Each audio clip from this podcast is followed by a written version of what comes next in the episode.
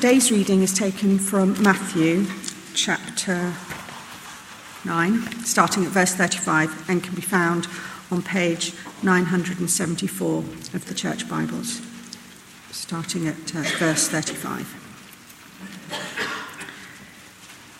Jesus went through all the towns and villages, teaching in their synagogues, preaching the good news of the kingdom, and healing every disease and sickness. When he saw the crowds, he had compassion on them, because they were harassed and helpless, like sheep without a shepherd. Then he said to his disciples, The harvest is plentiful, but the workers are few. Ask the Lord of the harvest, therefore, to send out workers into his harvest field. He called his twelve disciples to him and gave them authority to drive out evil spirits and to heal every disease and sickness. These are the names of the twelve apostles. First, Simon, who is called Peter, and his brother Andrew, James, son of Zebedee, and his brother John, Philip and Bartholomew, Thomas and Matthew the tax collector, James, son of Alphaeus, and Thaddeus, Simon the zealot, and Judas Iscariot, who betrayed him. These twelve Jesus sent out with the following instructions Do not go among the Gentiles or enter any town of the Samaritans. Go rather to the lost sheep of Israel. As you go, preach this message The kingdom of heaven is near. Heal the sick, raise the dead, cleanse those who have leprosy, drive out demons. Freely you have received, freely give. Do not take along any gold or silver or copper in your belts. Take no bag for the journey, or extra tunic, or sandals, or a staff, for the worker is worth his keep. Whatever town or village you enter, search for some worthy person there and stay at his house until you leave. As you enter the home, give it your greeting. If the home is deserving, let your peace rest on it. Peace rest on it. If it is not, let your peace return to you. If anyone will not welcome you or listen to your words, shake the dust off your feet when you leave that home or town. I tell you the truth, it will be more bearable for Sodom and Gomorrah on the day of judgment than for that town. This is the word of the Lord. Well, a very happy new year to you for 2019. On Sunday mornings and in house groups, we're um, going to be looking at the central section of Matthew's Gospel. One of the benefits of house groups is that we can learn through the interaction with each other about our Christian discipleship.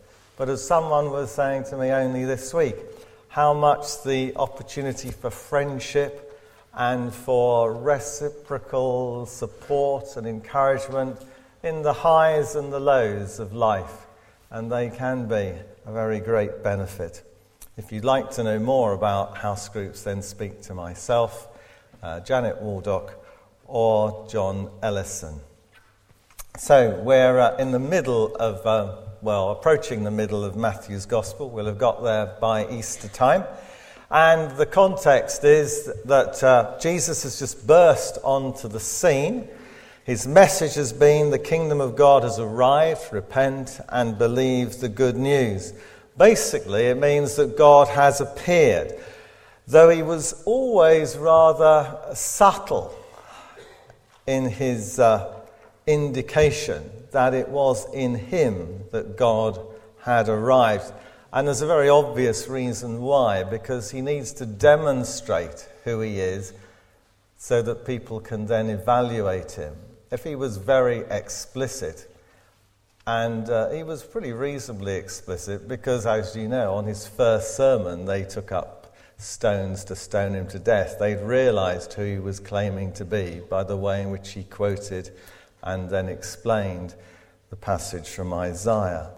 And it was on the grounds of blasphemy that the Jews wanted him executed, although that wasn't the reason that the Romans had him executed. So he was the one which many different strands in the Old Testament, written over centuries, all pointed to. He was recognized as one who taught with authority. What he taught had the ring of truth about it. What he was saying cohered within itself, it didn't contradict itself. And it corresponded to how people uh, actually experience life. It rang bells, it sounded authentic. Then there was the moral excellence of his character, supporting the claims that he was making through his teaching. It's interesting that none of his opponents could find anything wrong with him other than this charge of blasphemy, which, if, it was, if he was wrong in his claim, then of course it was something against him. But as it was right, it was not. And if his teaching and his character were not assuring enough, he had the ability to do miracles, the kinds of things which they said had never been done in Israel, at least certainly not in their lifetime, not in living memory. The way Jesus behaved was akin to the way Moses behaved before Pharaoh, who announced ten times in a row, yet another miraculous intervention of God. Or like the prophets Elijah and Elisha, who, amongst other miracles, actually raised an individual from the dead. Even his fiercest critics, the religious leaders, whether the establishment Pharisees or the uh, Sadducees or the populist Pharisees, are not recorded as saying that he didn't do miracles before their eyes. Their way of wriggling out of the obvious implication was to ascribe his power not to a benevolent force acting for good, but for a malevolent force. But that just shows how desperate they were to try and rubbish him, to not have to recognize who he was and his authority. They saw him as a rival. And they feared it. And they wanted to silence him. Now, this week we're in verses 9:35 to 10:15. And there we see the compassion of Jesus coming to the fore. Next week we'll also look as we move on in the second half of Matthew 10 how divisive a figure Jesus also was and is. Now, divisiveness is not always a bad thing. If it's a division between truth and error, good and bad, God and the alternative. If in fact it's just provoking us to see more clearly the reality of the world in which we live, and to point out starkly the need to decide whose side we're on. So, if you follow in the, uh, the outline, we'll look at um, compassion, which is Jesus' default attitude to human need. Now, Jesus went through, we read, all the towns and villages. Well, clearly not all in an absolute sense, but in a more general sense, he did cover a lot of territory in the Galilee. But the Galilee is only one part of what we now call the Holy Land, or what they, they did, the, the boundaries of Israel in Jesus' day.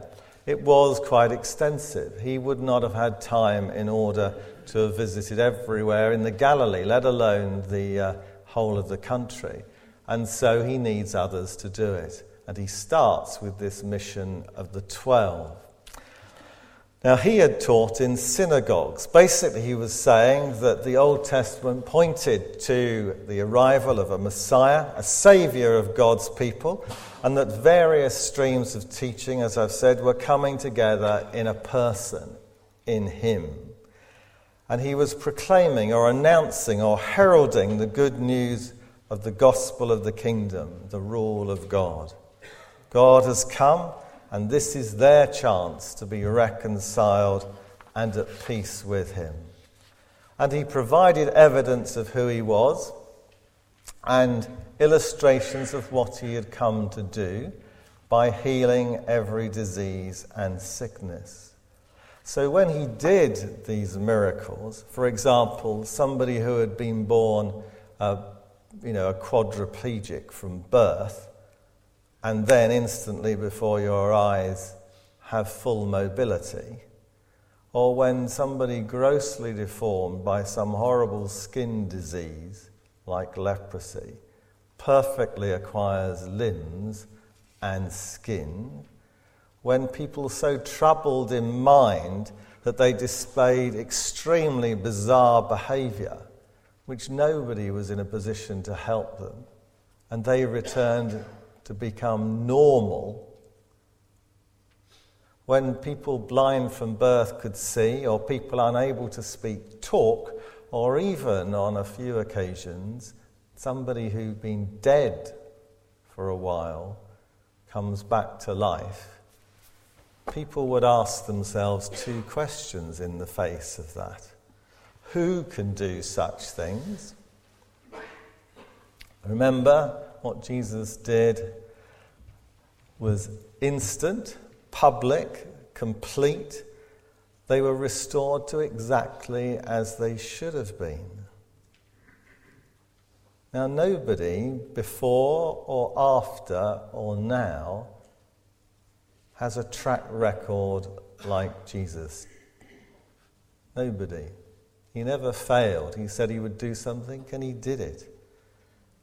I think there are 34 references in the New Testament to Jesus performing miracles, and some of those are on multiple, they're on multiple people. So, what would your answer be? You're surely looking at some supernatural source with benign intent. And the second question you would ask is what is this guy up to? Why is he doing this? And it would seem to be clear that he is putting things back to how they were intended to be. In other words, he was trying to illustrate that he was in the business of reversing the adverse effects of the fall when human beings decided to ditch God and to do their own thing, to a time when people lived in peace and harmony with God, as was the intention of creation, deemed by God Himself to be good, but which sadly had gone awry which literally means to become twisted and distorted. Now, the emphasis on every disease, verse 35, means, of course, that nothing is beyond his power. Well, that was who he was God Himself, with both power and character to match, teaching them by His message and His miracles that He had arrived and that this was their chance to realign themselves with Him. What, though, was his view of them? Verse 36 when he saw the crowds and had compassion on them. Well, he draws upon two biblical metaphors, both of which are agricultural. Sadly, they were, he says, like sheep without a shepherd. But hopefully, his labourers were like facing a bountiful harvest. They would work all day, um, right into dusk, uh, right, starting at dusk, um, well, you know, when it rises and when it sets. Yeah, dusk and dawn and dusk. Get the right, that's right. Dawn is in the morning, dusk is in the evening, and they'd work right up to the last possible minute till it's too dark. It was so, the harvest was so bountiful if they'd only get working. He, when he describes them as a sheep without a shepherd, that kind of image is scattered throughout the Old Testament, but he is particularly thinking of Ezekiel 34, where God instructs the prophet to prophesy against the shepherds of Israel because they had used their office to take care of themselves rather than the flock of God. They're described there as eating curds, which I presume are an expensive luxury food. and clothed themselves with wool, which I guess was the kind of, uh, you know, the most expensive kind of material available to them. And they feasted on the best animals, but they have no concern to strengthen the weak, to heal the sick, and to bind up the broken-hearted.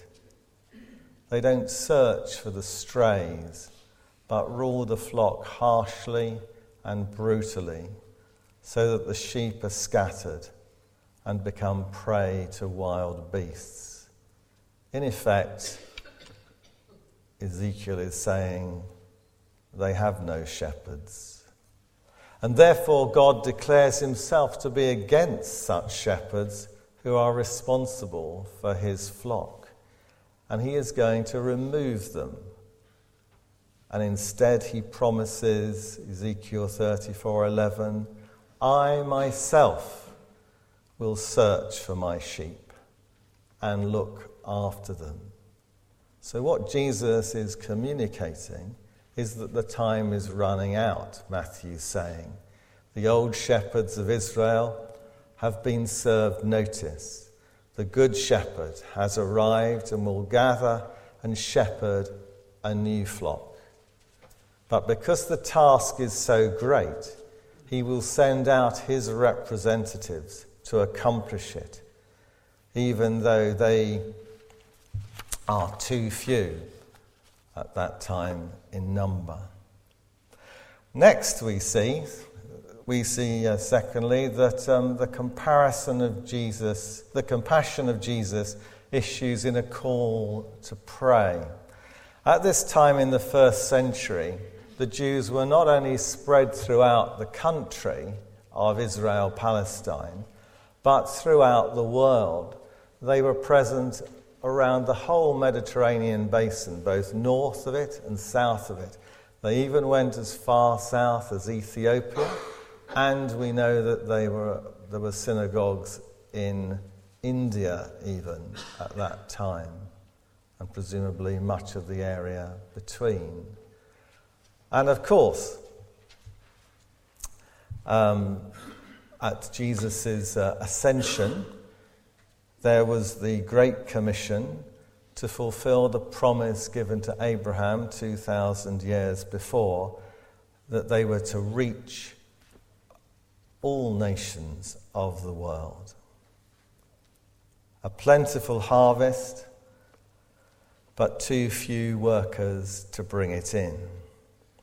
But God had gone before them. They may appear to be a small group that God had forgotten about, but no, now it is all happening. They are to pray for labourers to gather the new people of God into his kingdom. And Jesus begins with what he's got the 12 that he has been particularly discipling. And they are the answer to what Jesus had asked them to pray for. Then we see the compassion of Jesus issues in mission carried out by these disciples in chapter 10. The first four verses are commissioning them, and the remaining 10 they carry out his instructions. So the first point to note is that the 12 were functioning as an extension of Jesus' ministry on earth. They were given authority over evil spirits to miraculously heal every disease and sickness.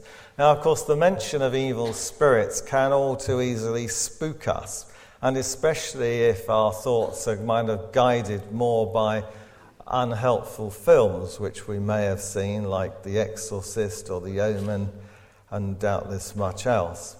Uh, becoming a Christian at the age of 12 myself on a uh, then Crusader camp, which is now what urban saints are called.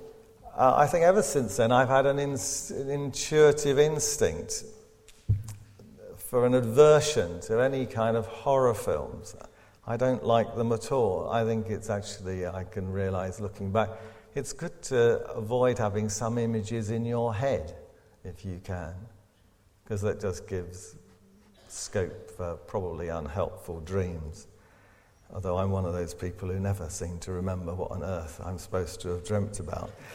But the Bible sees human history as a battle between two unequal forces the kingdom of God and the kingdom of the prince of this world, the devil. You see, we're all born into the latter, and the purpose of life is to transfer our allegiance to the former.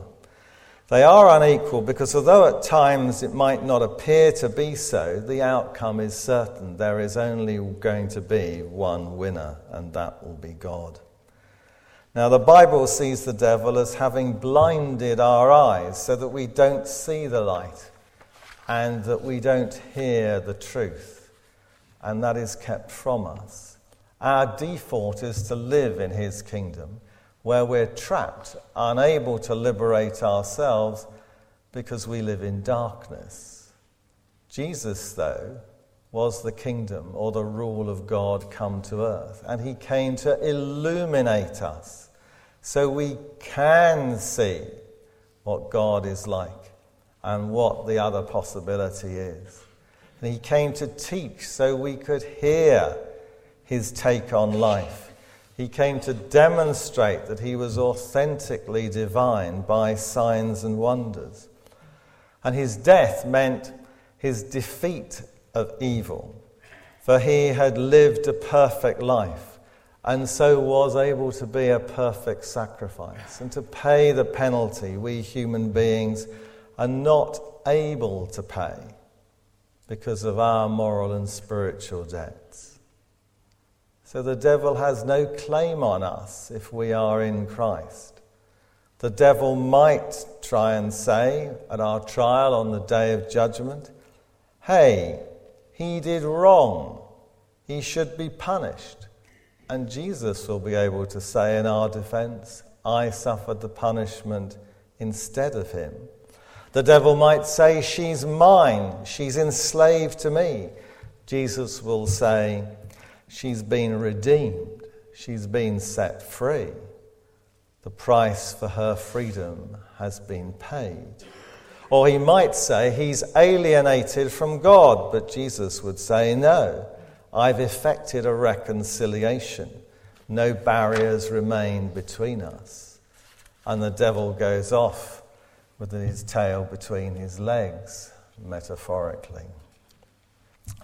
Now, Jesus is more powerful and he has defeated the devil, though he hasn't put an end to him yet. By his life, he resisted the devil's temptation to sin, and by his death, he paid the penalty for our sins, which might otherwise have to be paid by us but which we're not able to pay for. So, if we recognize that through repentance, that's turning away from that world, and faith turning to Christ's world, we are liberated from one to enter the other. That is the reality of life. The driving out of evil spirits in the New Testament were great visual aids where those who exhibited bizarre behavior were liberated from the dark world that they inhabited through the authority of Jesus. But in one sense, we're all in that dark, trapped world, and we all have to be liberated by Jesus. They are an illustration of what is an unseen reality in us. And we transfer from one world to the better world through repentance and faith in the one who has the power to effect our liberation. Colossians 1:13 For he that's God has rescued us from the dominion of darkness and brought us into the kingdom of the son he loves in whom we have redemption the forgiveness of sins. Now, notice as we move on that uh, the diversity that there is amongst those 12 that he's chosen. James and John are fishermen, Peter and Andrew are also fishermen. But Matthew, formerly known as Levi, had been a tax collector. whereas Simon had been a zealot. One collaborated with the Romans and ripped off fellow Jews in the process. The other was actually part of a terrorist group who focused upon violence as the way to drive out the Roman occupiers. What brings men from such diverse backgrounds together? And the answer is Jesus. Next, we see their mission was to be only at that time to the Jews in the historical land that had been given to them, verses 5 and 6 the diaspora Jews who lived throughout the world and the Gentile missions, they were all to come later. But now, prior to Jesus' death and resurrection, it was limited, this mission that they were to go on, to, quote, the lost sheep of Israel. Their message was to be the same and their evidence of the truth of that message was to be their ability to do miracles too, verse 8. Now, sometimes Christians have argued that Jesus did miracles, the apostles did miracles, and therefore we should do miracles. However, I think it's significant to note that while for the missions of the 12 and the 72, the envoys were enabled to perform miracles, in the Great Commission, Matthew 28, we're not given authority to do such things as, if you like, ordinary disciples, which I think goes a long way to explain why there may well be occasional miracles today, one offs, and yet today there are no people, nor have there been since Christ and the apostles, people who have the ability to go around doing miracles, saying they're going to do it, and every time, the apostles once weren't able to do a miracle, but apart from that, every time they did. There have not been in history such people, and there aren't today once you start looking at it. One off miracles, yes, but not people who behave like the apostles or Jesus or the great prophets of the Old Testament like Elisha, Elijah, and Moses. And the reason why the Bible gives us the answer is because those people had that ability because it was God's way of attesting that the message that He had given them was the truth. They then got it recorded in what is the Old Testament and now the New Testament.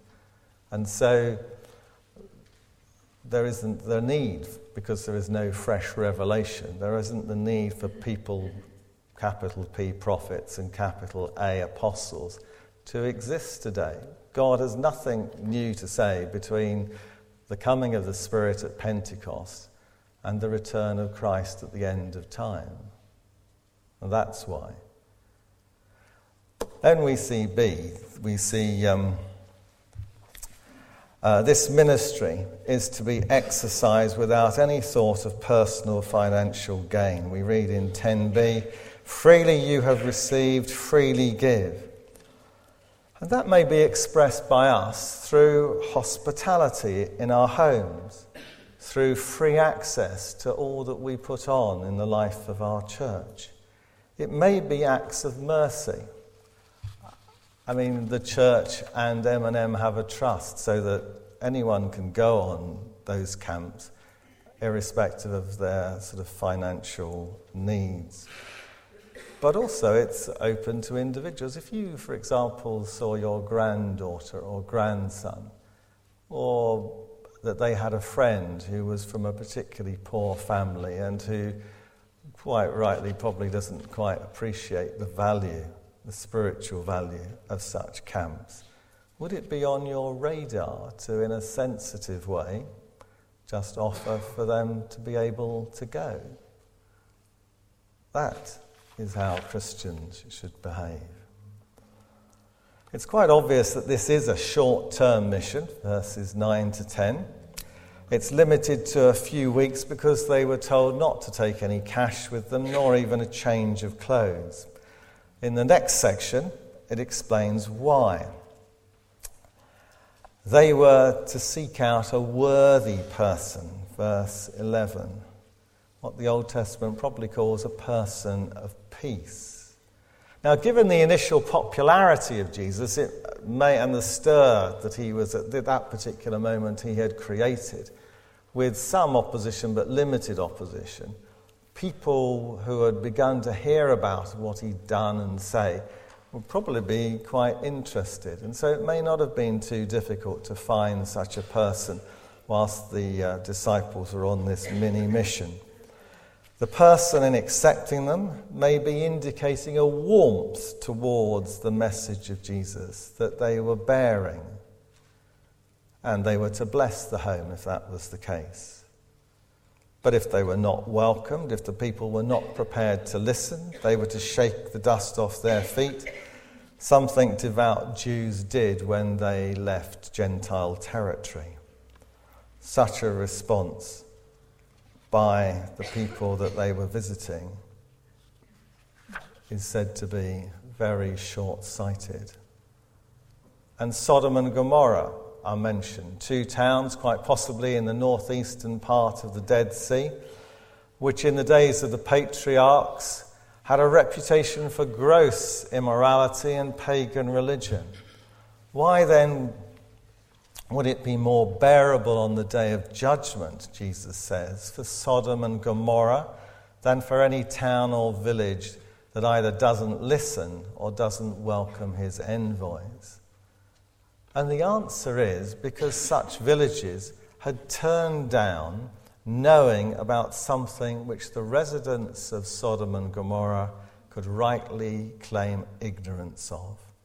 That is the arrival of the kingdom of God and the Saviour of the world, accompanied by such signs and wonders.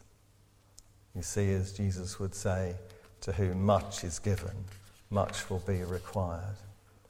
Well, what is there to take away from this part of the Bible for us today? Well, there are many possibilities, but I'll just flag up four.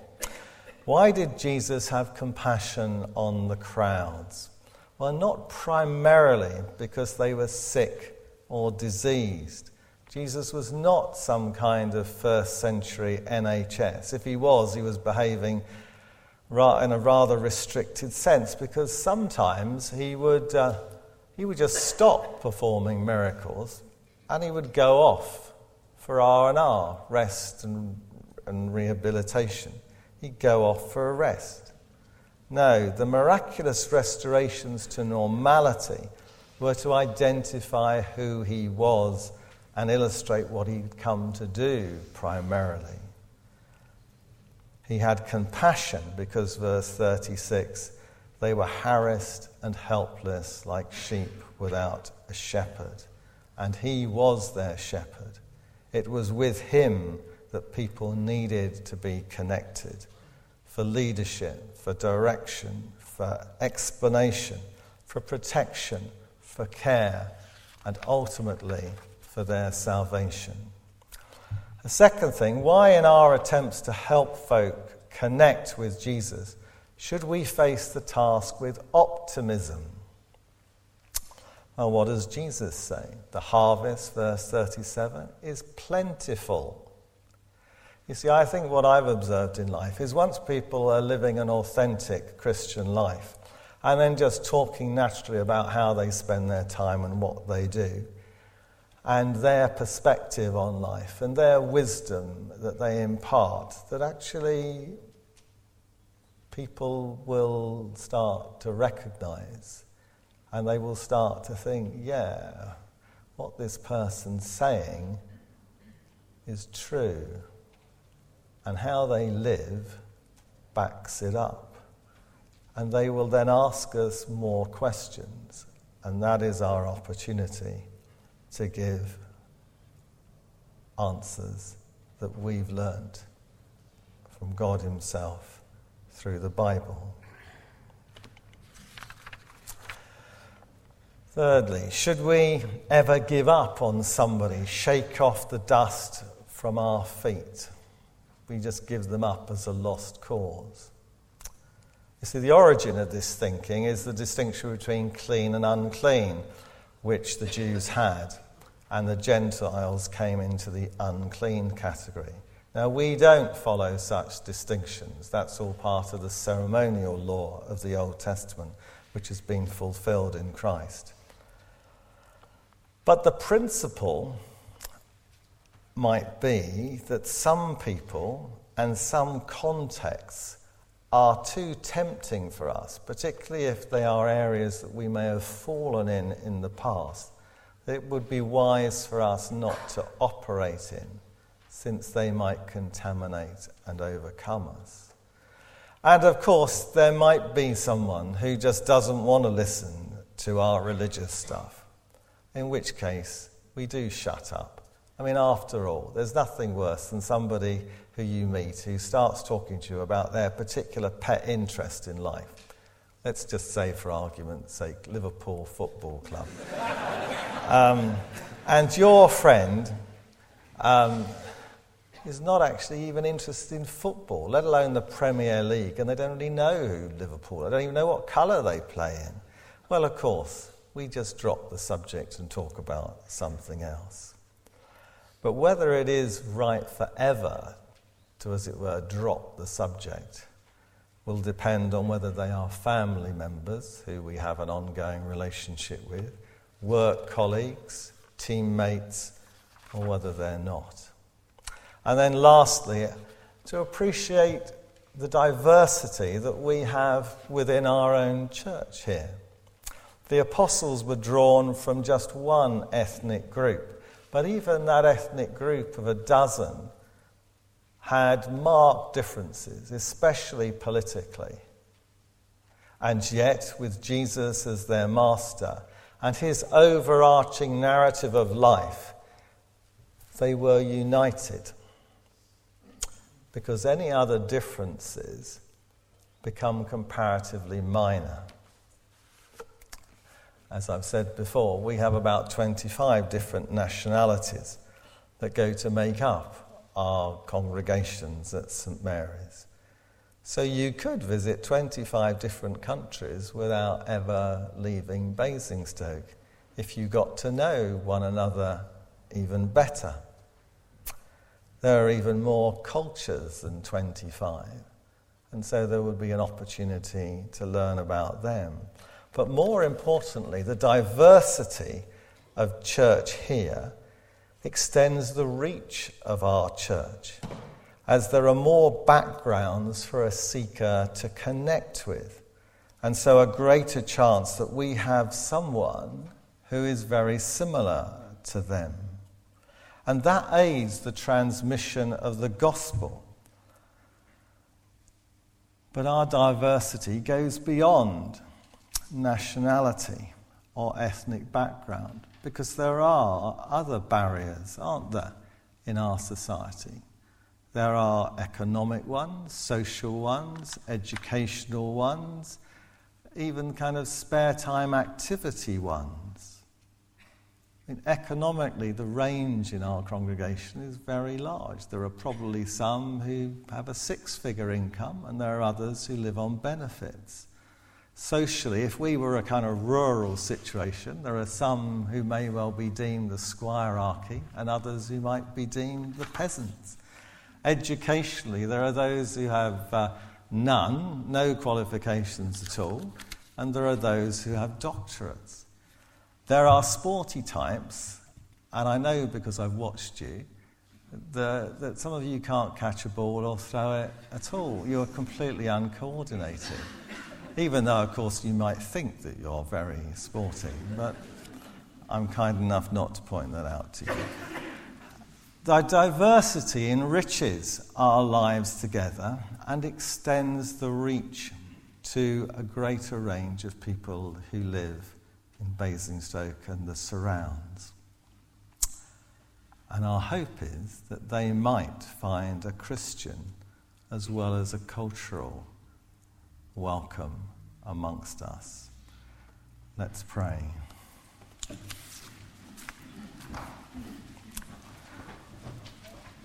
Heavenly Father, we pray that uh, the moral and spiritual character of our lives might be refined by the small groups we belong to in this life and help us to be labourers for the harvest, which is here today to be brought in, and grant us courage and character and clarity of expression in our lives. For Jesus' sake we pray. Amen.